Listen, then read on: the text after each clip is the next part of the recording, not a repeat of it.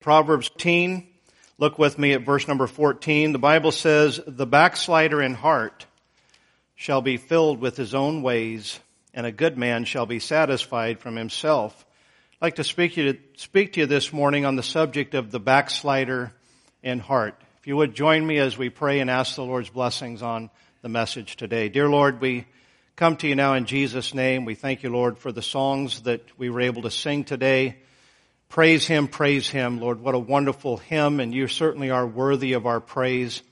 Thank you, Lord, for the men and singing about that fountain filled with blood. And we thank you, Lord, for the cross of Calvary and all that you have done for us. We thank you for the Word of God. We thank you for the Holy Spirit. We thank you for the church.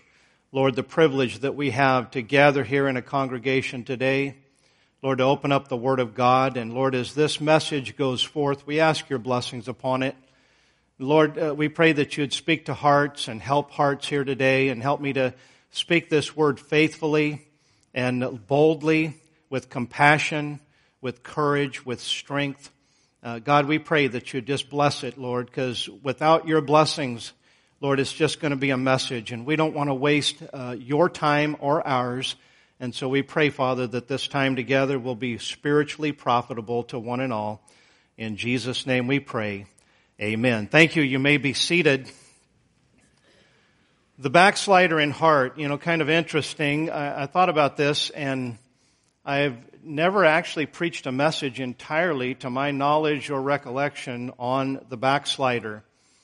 And uh, I'm going to say a few things here by way of introduction about the term backsliding, but I thought often as I was preparing for this message, I should have preached on it a long time ago because unfortunately, and I say unfortunately, I feel like kind of an expert on the subject.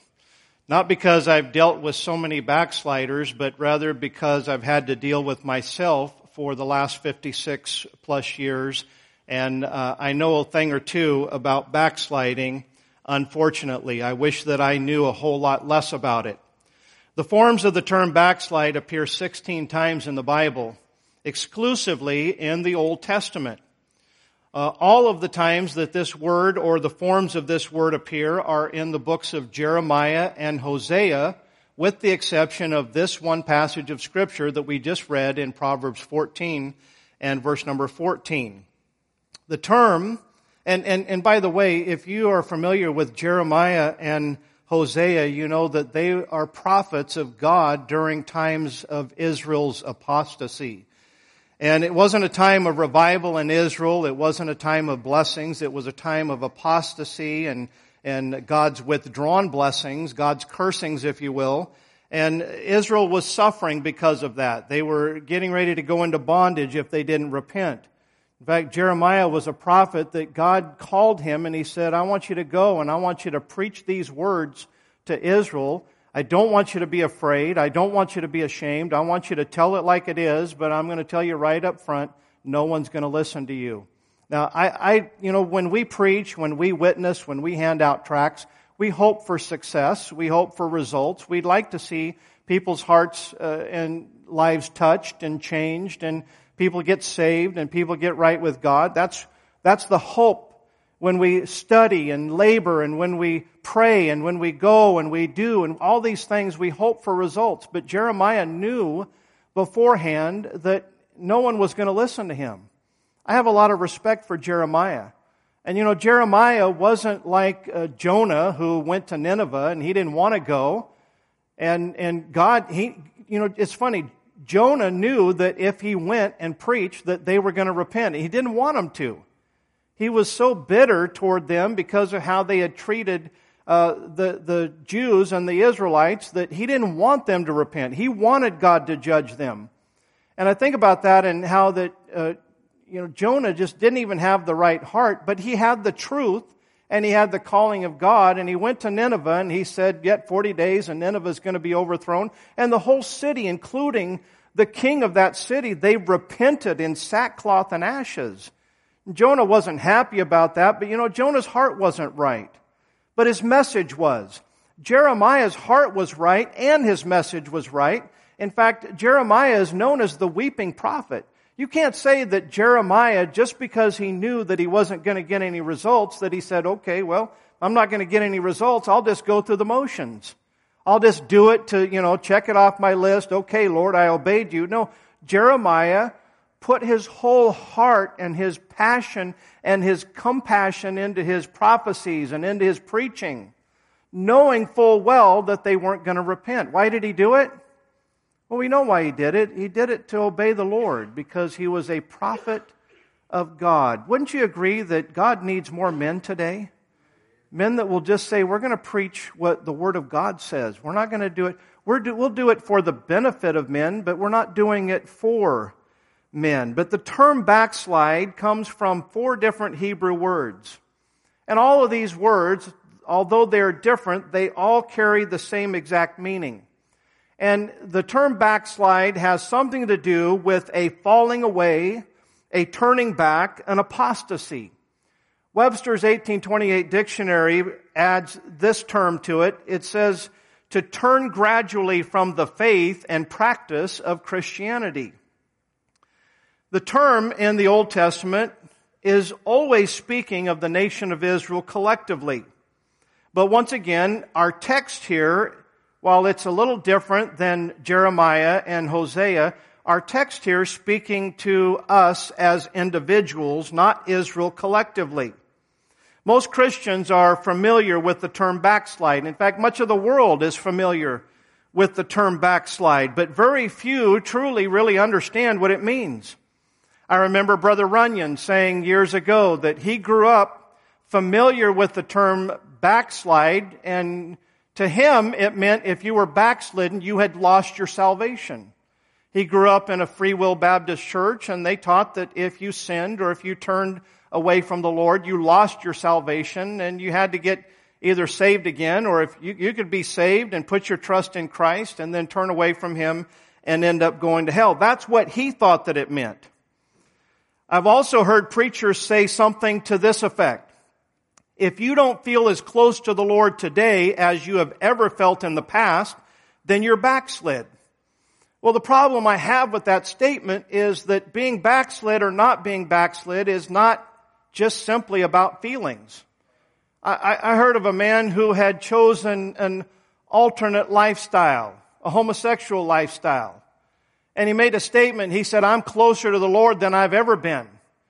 And so I scratch my head and I go, how could you say such a thing? You may feel that way, but according to God's word, you are not that way.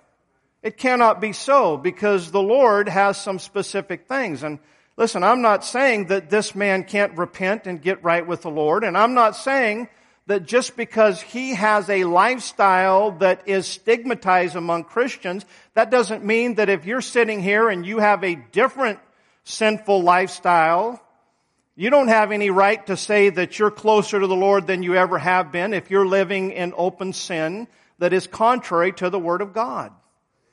And so having said all that, it, it also reminded me of this little story that I heard. A young boy asked his dad, Dad, what is a backslider? His dad replied, Well, that's a person who leaves our church and joins another church. Uh, the boy said, Well, then what do you call someone who leaves another church and joins ours? Well, that son is a new convert. As I have studied and researched this term backslide for the last uh, two or three weeks, I, I, my attention was drawn to a, um, a sermon or a writing by a preacher that no doubt many of you have heard of by the name of Charles Finney. Charles Finney listed 32 evidences of a backslider in heart. And while I read that, uh, I would have to say that most of what he had to say was certainly convicting and yet I would have to say in all honesty that if what Brother Finney wrote was true, then I'd have to say honestly that I've never been right with God. And further than that, I've never met someone that wasn't backslidden. I mean, he listed 32 things and I guess as I read it, at first I was, I was kind of convicted. It's like, oh man, then I'm backslid because he's listing some things that, you know, we all struggle with in our Christian life, I, I say we, I, I can't necessarily say you're exactly like me, but I think I can be honest in observation that the Christian life just really doesn't come easy for anyone. And for people who say that it does, they're probably missing the boat somewhere along the lines. Maybe they've become self-sufficient. Or maybe the Christian life to them has been a series of check boxes and hey, as long as I've got my six check boxes all, you know, I've got my act in, in order, then I must be right with God. I, I tell you what, being right with God is a whole lot more than just a series of check boxes. Brother Finney listed 32 reasons, and I'd have to say if, if he was right and true, and by the way, he didn't necessarily list a lot of scripture verses in fact, I can't point to any that he did in those 32 points. He's basically talking about it from his perspective. Well, here's the problem that I have with this. And, and you know, us preachers, I've had to learn. Of course, I, I have to admit, I don't feel like I've ever been one of these preachers that like you've probably heard, that can overpower you with their will or their strength of personality. Uh, I've sat I've listened to some preachers like that that would have a very intimidating persona, very confident in what they say. And yet the fact of the matter is, is sometimes that can create some confusion to those that maybe are a little bit more timid in their spirit. You know, men of God are men of God. But at the same token, we've got to recognize that if what we're saying is not the truth of the Bible, then it's not the truth at all. And so I wanted to kind of add what I've been saying about Finney is, yeah, it's a little critical because I think that Finney took the Christian life and he viewed it from his own perspective and what he saw of himself as being pretty much sinlessly perfect. And there's a problem with that. And here's the problem that I have. James chapter 3 and verse number 17 says that the wisdom that is from above is first pure, then peaceable, gentle and easy to be entreated, full of mercy and good fruits, without partiality and without hypocrisy. Listen, I don't think that any of us should have this attitude that, hey, I'm right with God, and if you're right with God, then you're going to have to be just like me. I, I don't think that that's a wisdom that comes from above. And so, by way of introduction, I would encourage all of you to beware of preaching and preachers that intimidate you by their personality or overpower you with their will. Listen, folks, the Holy Spirit works through His Word and draws us to Him like a shepherd who speaks to his sheep rather than like a herdman who drives the cattle. Listen, there's an element of sweetness even when the Holy Spirit convicts. Listen, if you come across preaching or somebody says something, and I'm not saying that every preacher who does that, that that's what their intent is. You have to be able to discern is the Holy Spirit speaking to me because there is such a thing as false guilt. The devil is the accuser of the brethren. And he will drive you and he will make you feel hopeless. And I think really the point that I'd like to make here is that the devil will overwhelm us with hopelessness. But when the Spirit of God convicts us, he will speak distinctly about some area in our life. He won't say, you're bad, like some parents will get frustrated with their child. You're bad. Well, what does that mean? The child needs to know, what did I do that was bad? They don't need to hear that they are bad. They need to hear that their behavior is bad. Correct your behavior. The devil will just make us feel bad, but we won't know what we need to do in order to become good. When the Spirit of God speaks, He speaks distinctly, and with that, He always offers an element of hope and encouragement that, hey, I've done wrong, but there is hope that I can get this turned around and get right. Whitney Cross was a historian who analyzed some of the revivals back in Finney's days and some of the revivalist movements. And while I think uh, I'm all for movements of revival, but I also know from reading history that all that glitters is not gold. And sometimes we look back at some of these great moves of God and we don't recognize that within six months to two years that many of these great movements of God not only fizzled out, but a counter revival came in and there was that sense of hopelessness. And Whitney Cross said this. He said, a gospel that works for zealous perfectionists one moment merely creates tomorrow's disillusioned and spent super saints. You know, we've got to be careful. And listen, I'm not saying that we need to lower the bar of Christianity here. I believe that the bar needs to be at the level that the Word of God says. Anything, any area in our life that is short of being like Jesus Christ, well, we need to continue to grow and allow God to work in that sanctification process. But we cannot do it by our own willpower. Hey, we can, with our own willpower, recognize something that the Lord convicts us of, and we can you know, even Paul told Timothy, he said, if a man will therefore purge himself of these, if God speaks to you about something and you know that it's wrong, it's clear, you have no doubt about it, then yeah, you can with your own will, God's not going to do it for you, right? He's already done his part. He's explained. He's helped. He's given the grace. And now we just have to yield or to respond. God will work in that. But listen, if we feel, if anything in our area, in, in our life that is not 100% like Jesus Christ, that doesn't mean that we're backslid. It means that we're just like the apostle Paul who said, O wretched man that I am, who shall deliver me from the body of this death? And then he said, I thank God through Jesus Christ my Lord. So the devil's going to beat you up and discourage you and make you feel hopeless, but the Spirit of God is going to speak to us, point out our sin, point out our failures, but just like a loving Heavenly Father that's not browbeating His children, He's not saying, oh, you don't live up to my expectations. He said, look, son, this area in your life is not right. Here, let me help you. Let me show you how to do that. Let me do this with you. That's the way that the Holy Spirit works. And oftentimes, I think preachers get frustrated because people aren't responding to the Word of God, and so they try to add some force to it.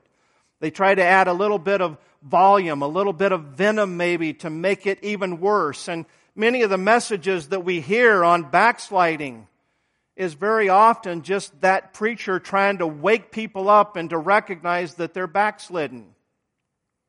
Personally, I believe if we are putting out the truth of the Word of God and the presence of the Holy Spirit is here, He's fully capable of convicting our hearts and letting us know that we're backslidden. I don't believe that He needs that much of my help as a preacher. And so what exactly is backsliding according to the Bible? The first thing, as we take a look at some of these usages in Jeremiah and Hosea, the first thing I'd like to say is it is a spiritual infidelity. It's a spiritual unfaithfulness. In Jeremiah 3 verse number 8 it says, And I saw when for all the causes whereby, watch this, backsliding Israel committed adultery. I had put her away and given her a bill of divorce, yet her treacherous sister Judah feared not, but went and played the harlot also. Now, obviously, physical adultery and physical fornication are contrary to the Word of God. They're horrible sins that God condemns. But in this passage, God is referring to Israel as playing the harlot spiritually speaking. They were worshiping other gods. They were following the ideals of man. They were following the philosophies of the nations around them. They had forgotten God and they were no longer trusting Him and obeying what His Word says. Well, when I think about that, it reminds me that the church is called the bride of Christ. We have been espoused to Him, and as Paul said, he wants us to be presented to Jesus Christ as a chaste virgin. 2 Corinthians 11:2 For I am jealous over you with godly jealousy for I have espoused you to one husband that I may present you as a chaste virgin to Christ.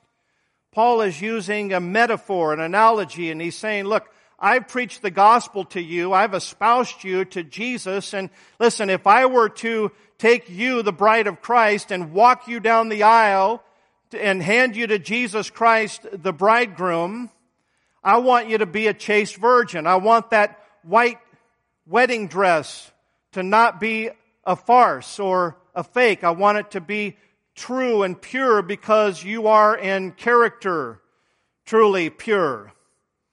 When I think about that husband wife relationship, I think about how that every relationship has some kind of expectations. And I agree with Brother S.M. Davis that expectations can truly be the ruin of relationships. But it's not the, the inclusion of expectations, it's the problem of having selfish expectations or unrealistic expectations. That's where expectations create the problems.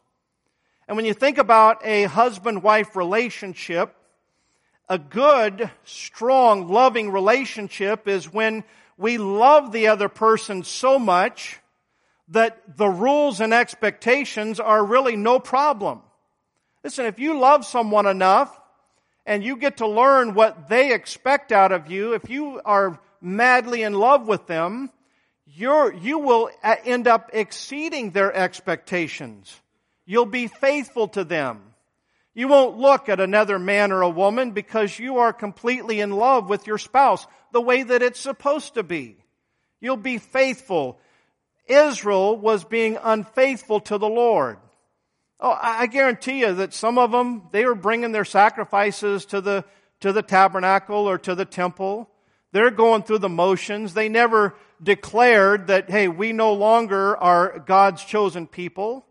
They never said anything like that. Just like America, you, you can still read on our money, it says, in God we trust.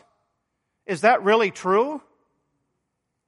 I, would have to say absolutely not. If we are honest with ourselves, we are not a nation that we could honestly say, in God we trust. Maybe, maybe one day in the past we, there was many people like that, but we're no longer that in substance. Israel was probably saying, you're still our God, but the way that they were living was just like the heathen nations all around them. And the Lord looks down and he says, you are a bunch of spiritual adulterers. Consider Ephesians 4. I talked to the men about this yesterday morning. Ephesians 4, verse number 30, it says, And grieve not the Holy Spirit of God, whereby ye are sealed unto the day of redemption. When we think about backsliding in the New Testament, even though the term doesn't appear, there is a backsliding in the heart that's completely relative to the New Testament Christian. And when we backslide, it is a grieving of the Holy Spirit of God. What is grief? It is the emotion experienced by a loss.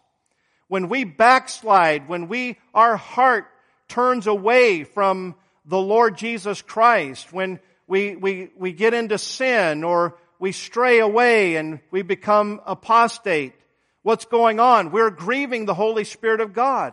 He lives inside of us. And like Brother Runyon was taught in his background growing up, they said if you're backslidden, then you lose your salvation. I, find it totally, totally providential that in this one statement that the Lord tells us about grieving the Holy Spirit, He also mentions whereby ye are sealed unto the day of redemption.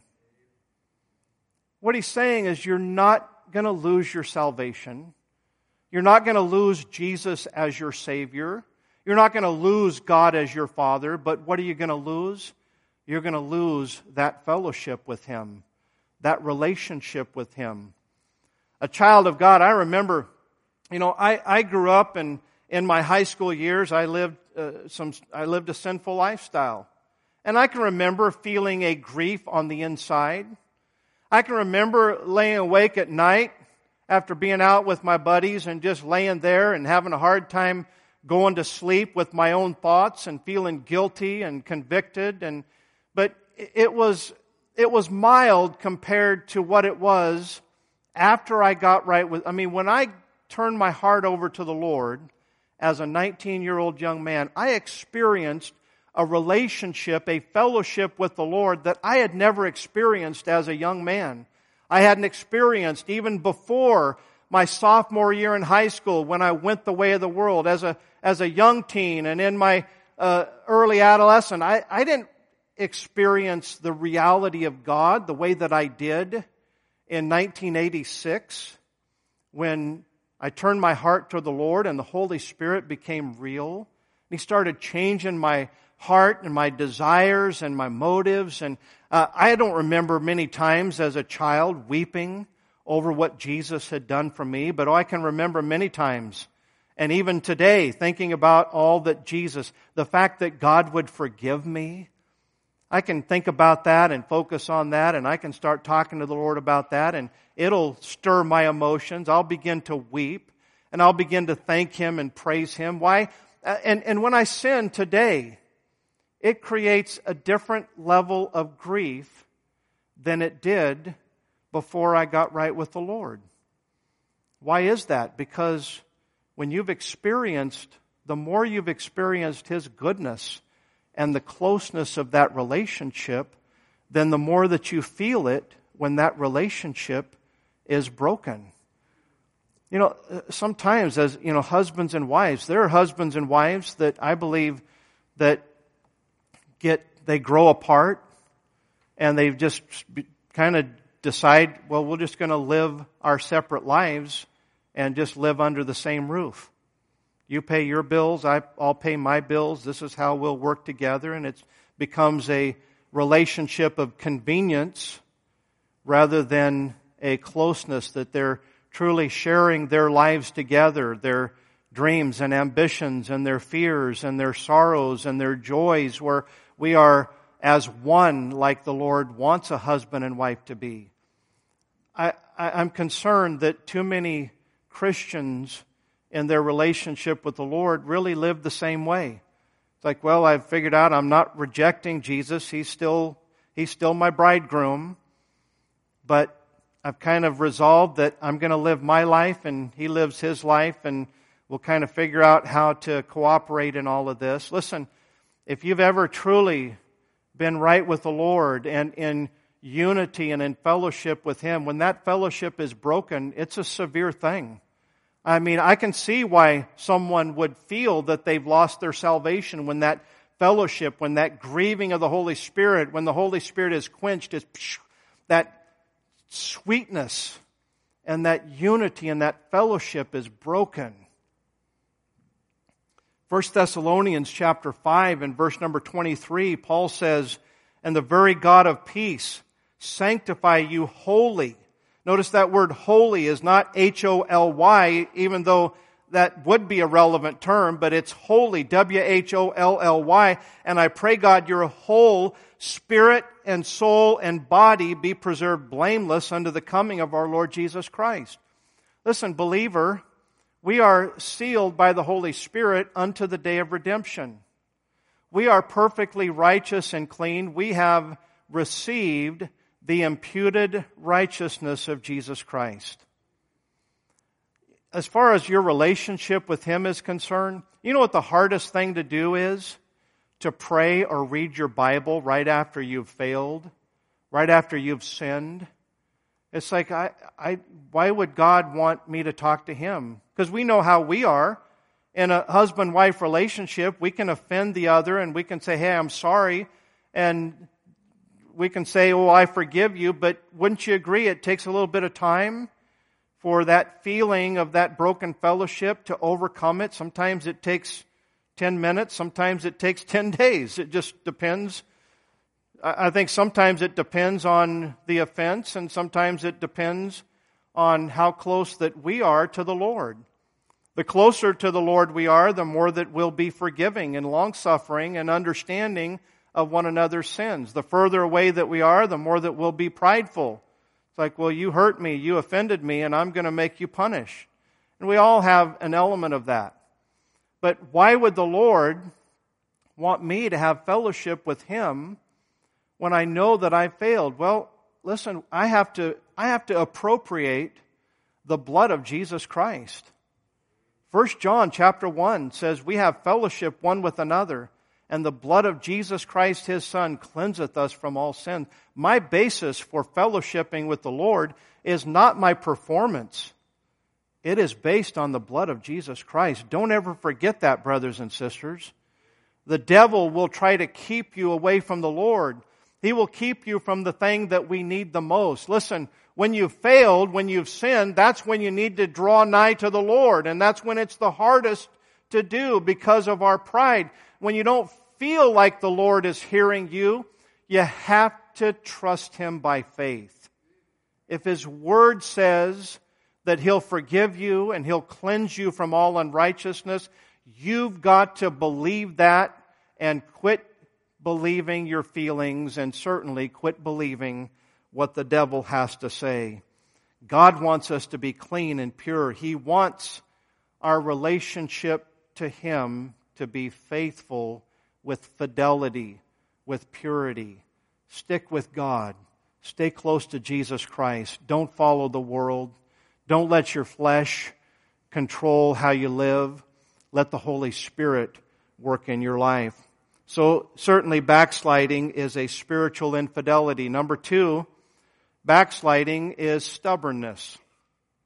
Hosea 4:16 For Israel slideth back as a backsliding heifer. Listen, if you've um, if you've ever been around cattle, you know as well as I do. I worked at a dairy farm for several years in my teenage years. And uh, I'll tell you this about heifers. They're a pain. They are. They are a pain. Now, they're very valuable. They have a lot of potential. I mean, listen, a farmer's success, the more heifers you have, then that's the future of the farm. So they're valuable, but listen, they are a pain and a hassle. They're a lot of trouble. Why? Because they don't understand what's going on. If you've ever milked cows, and boy, the first time that a heifer uh, gives birth to a, a, a calf, and the, the first time you bring them into the milk barn, boy, we learned early on, you put that heifer in between two of your biggest, oldest, most faithful cows. Get, get her squeezed in there between those two big cows where she can't move. Those two big cows, they know what to do. You know, some of these dairy cows, you, you could literally count it, we milked 150 to 160 head of cows twice a day, obviously. And you know that there were some cows, those old cows that had been, you know, you've been milking them for years. They came into the milk barn the same time every single milking. You could count it. I mean, you'd milk on this side of the pit, that side of the pit, and you knew that old Bessie on the fourth group that comes in had six on each side. You knew that Bessie on the fourth group on this side was going to be cow number two in the stall. And it would happen every single time. And if it didn't happen, it was because something happened out there in the corral that messed things up. Maybe a cow slipped or something got things out of order. But on a normal milk day, Bessie was going to be right where she was supposed to be. But those heifers, man, you'd have to go out there and you'd have to get them in. And when you got them in, sometimes you'd have to put kickers on them.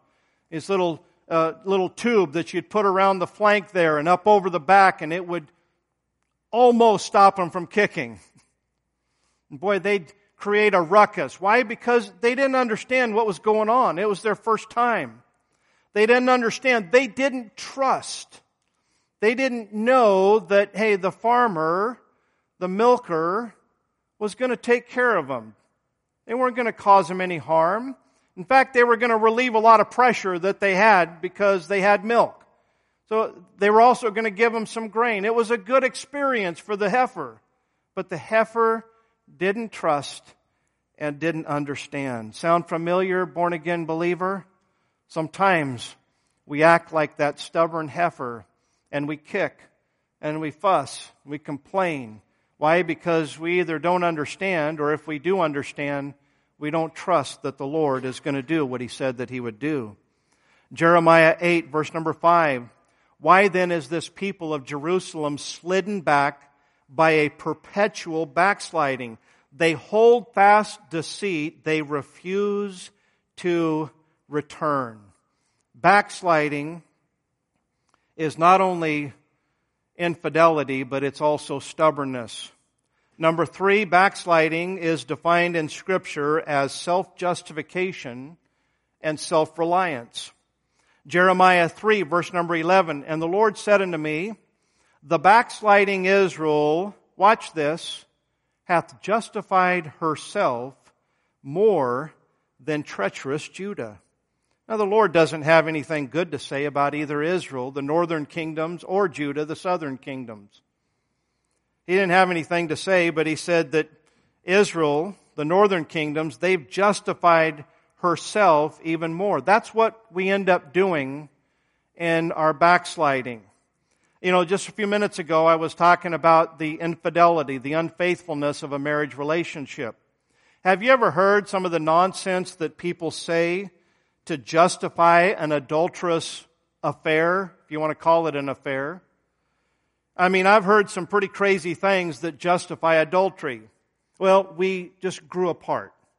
Well, we just don't love each other anymore.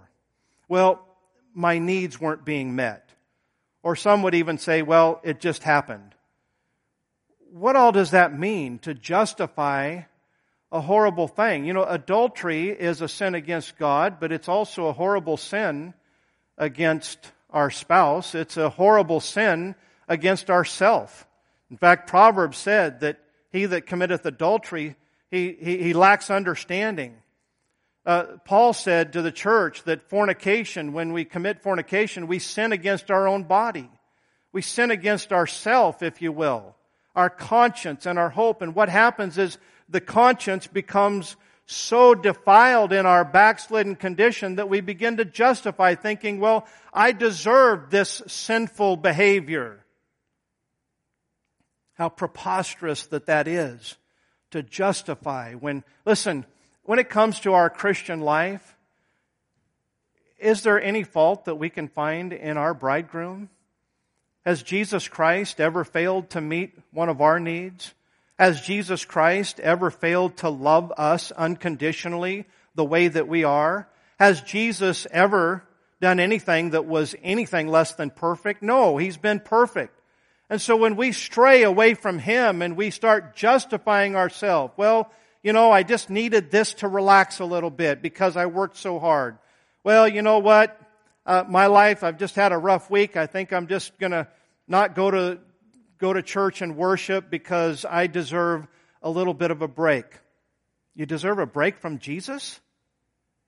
Can, can, can you hear what we're saying? That when we're saying that, you know, I don't want to go hear the Word of God, I don't want to go sing God's praises, I just need a break from that. Hey, something's wrong with that relationship and we are justifying it and, and then not only the self-justification, but the self-reliance. Listen to what Jeremiah 49 verse 4 says. Wherefore glorious thou in the valleys, thy flowing valley, O backsliding daughter, that trusted in her treasures. You know what the biggest problem in America today is? We don't need God. What do we need God for? We have the Federal Reserve, right? All of your investments are they are insured. You ever went to the, the bank? I know a lot of times we don't go to the bank anymore. We do it all online. But remember when you used to go to the bank counter and there would be a plaque there that said that your money is insured by the full faith and confidence of the federal government? And I would read that and I go, that's terrifying. That's supposed to comfort me? you know, while they are, you know, overspending every single second of the day by billions of dollars, uh, that's supposed to comfort me? What do we need God for?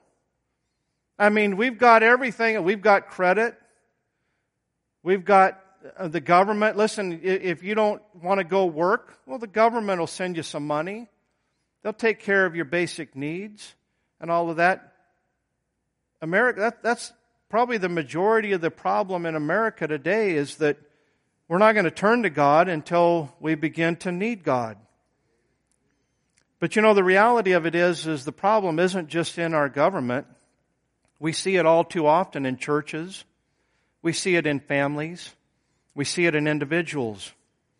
What we do is we figure out ways to achieve our desired outcome. You know, if you got a family problem, got a problem with your children, you don't have to follow Bible principles. You just manipulate your kids to the desired outcome. After all, we are smarter than God, right? We know more about the Lord. I mean, we're going to give timeouts. We're not going to do, do it the way that God said to do it. Why? Because, you know, we have psychology and we've read books and we, we know human nature way better than the Lord. In our family, you know, we don't necessarily live according to the principles and the character and the integrity of the scripture. We do what we want to do and we figure out how to skirt the results and the consequences. And you know what? In this day and age, you can skirt a lot of the consequences.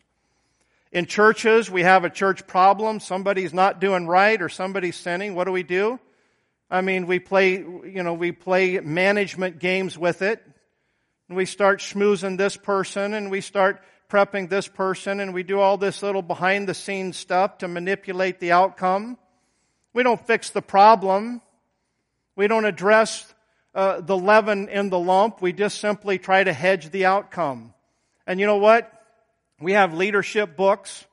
We can read books by great pastors who have pastored great and large churches, and we can learn how to deal with problems. Listen, a person can manage a company.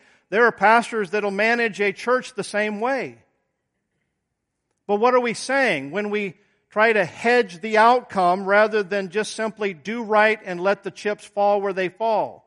I'll tell you what we're saying. We're saying, in fact, we can win. But we're saying, Lord, we really don't need you. We got this handled. The problem is we win with the outcome, but we lose in the long run. Because the Holy Spirit, who is wanting to really fix the problem, just steps back and says, Well, you know what? If I'm not needed, why would I hang around there? And, folks, in your home, in your personal life, in your church, in your nation, when we get to that point, to where we are self reliant rather than reliant on Jesus Christ, we basically said, We don't need you. We got this. Does that not sound like the Laodicean church age that said, I am rich and increased with goods and have need of nothing? And the Lord is saying, And thou knowest not that thou art poor and wretched and blind and naked. You need me back. Jesus standing at the door and knocking, trying to get back in. You have Jesus wanting to get back into your life. You have Jesus wanting to get back in your family. You have Jesus wanting to get back into your church. Listen, if you are self-justifying and self-reliant, then certainly I can say by the authority of the scripture, you're backslid. You need to start trusting Him and relying on Him. And then finally, before I get to the conclusion, number four, I just want to mention consequences. I'm not going to give you details of consequences because the Bible says in Jeremiah 2:19, "Thine own wickedness shall correct thee, and thy backsliding shall reprove thee. Know therefore and see that it is an evil thing and bitter that thou hast forsaken the Lord thy God, and that my fear is not in thee, saith the Lord God of hosts." There's the consequences right there. Your own the backslider in heart shall be filled with his own way. I, I, don't, I don't need to tell you the consequences of your backsliding. God's going to tell you what they are. Your own life and your own heart are going to tell you. You're going to feel empty. You're going to feel void. You're going to feel frustrated. Why? Because the Spirit of God all this time is saying, I want fellowship. I want closeness. I want you to give me your heart. Give me your trust. And the whole time we're saying, no, nah, that's too uncomfortable. I like the way that I'm living. Lord, if you would just take, you know, kind of make my life better, but let me do my own thing. The whole time the Lord's saying, That's not what I saved you for. I saved you so that you could give your heart to me just like I gave my life for you. There are consequences, and I could go down the list. You know, the prodigal son, he wasted his substance. He had it made for a while until he ran out of resources. And what happened? He ended up in the hog pen. And he got so hungry that he's looking at the husks that, that he's feeding the hogs. And he's saying, you know what? Those look pretty good to me. Maybe I'll just chow down on some of those. And at that time, he, the Bible says he came to himself and he realized that, you know, I got, I got hired servants at my father's house. They're just working for him and they've got it better than I do. Listen, there's consequences. Even if God doesn't strike you dead with lightning, even if God doesn't take you behind the woodshed, your backslidings and wanderings have severe consequences and it's potentially going to destroy your life. It'll certainly waste your life like the prodigal did. And so in conclusion, Revelation 2 verse number 4, the Lord says to the church at Ephesus, Nevertheless, I have somewhat against thee because thou hast left thy first love. Notice it says left and not lost. I know I've said that before, but I think it bears repeating. Leaving the Lord is what backsliding is. When we leave our first love, when we lose the sweetness in that relationship, when the honey is gone out of the honeymoon in our relationship with the Lord, the Lord says, I've got a problem with you here. You need to get it back. You need to return. There is hope for the backslider. You know, I, I, I can't speak for you, but whenever my heart strays away from the Lord, if I'm ever honest with myself, usually I can pretty much remember when it happened, when my relationship with Him cooled off a little bit, when I started taking Him for granted. You know, I've talked a lot about the marriage relationship here today, but you know, that's what happens. Is, I mean, when everything's new and fresh and shiny and we're getting to know each other and I mean, we're young and we're in love and all these things. It's just, it's wonderful. And it's easy then. But then we get familiar and we find out, you know, with our relationship with the Lord, we don't find out His faults, but we find out ours. And then, you know, the, the newness wears off and we start taking the other for granted. And then we start drifting. That's exactly what happens, but there is hope for the backslider. Jeremiah 3, verse number 22 says, Return, ye backsliding children, and I will heal your backslidings. Behold, we come unto thee, for thou art the Lord our God. Hosea 14:4 says, I will heal their backsliding, I will love them freely, for mine anger is turned away from him. There is hope for you, backslider. There is hope for me when I backslide because the Lord wants us when we return. He's not going to beat us over the head. He's going to receive us and He's going to heal us and He is going to restore that relationship and His anger will be turned. He will love us freely, not just out of duty. I've had times where I've been upset at someone it's like, well, I'm supposed to love them, so I'm just going to do it because I have to. That's not the way the Lord does with us. He loves us freely when our heart turns back toward Him. Our opening text said Proverbs 14, 14, the backslider in heart shall be filled with his own ways. You know what, folks? You don't have to be filled. You don't have to be filled with your own ways, but rather you can be healed. But first, you must yield. I read a story that is an amazing story that happened over 250 years ago in Suffolk, England. A young man who was raised in a godly Christian home came under the influence of a gang of young people and began living a sinful life. This young man had great hope. He was an intelligent man and his mama wanted him to become a great preacher someday. His dad died when he was eight and instead of going off to, um, to Bible school and becoming a preacher, he had to, he was sent to London to train to be a barber. One day while he was with this gang of youth, they decided that they were going to go break up this gospel meeting that was being preached by the great preacher George Whitefield this young man heard Whitefield proclaim, Who hath warned thee to flee from the wrath to come? Those words echoed in this young man's heart. The wrath to come, the wrath to come. They sunk in. And he said that after hearing those, he wept for weeks and could think of nothing else but his sin and the free forgiveness that he was told about through the blood of Jesus Christ. Well, this young man got saved. And after his conversion, he had a great desire to hear and to preach the Word of God. He traveled all over England hearing some of the greatest preachers of his day. But sadly, sadly, he lapsed back into some of his old sinful ways and had some great periods in his life of spiritual instability. One day he was riding in a stagecoach and a lady sitting next to him was reading and singing to herself from a hymn book. She asked the man if he had ever heard of the hymn. The hymn was, Oh, to grace, how great a debtor daily I'm constrained to be.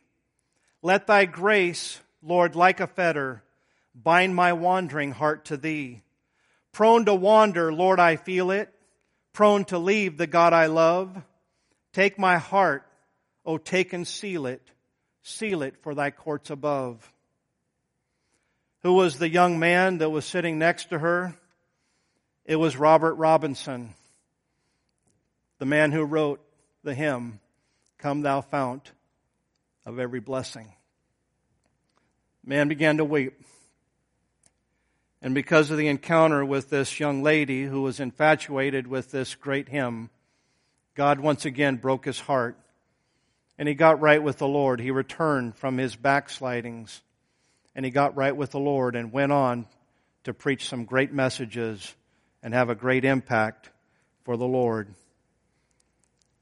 I can relate to Robert Robinson. Perhaps you can relate to him as well. There is hope for the backslider if you'll yield, if you'll return. He'll receive you back.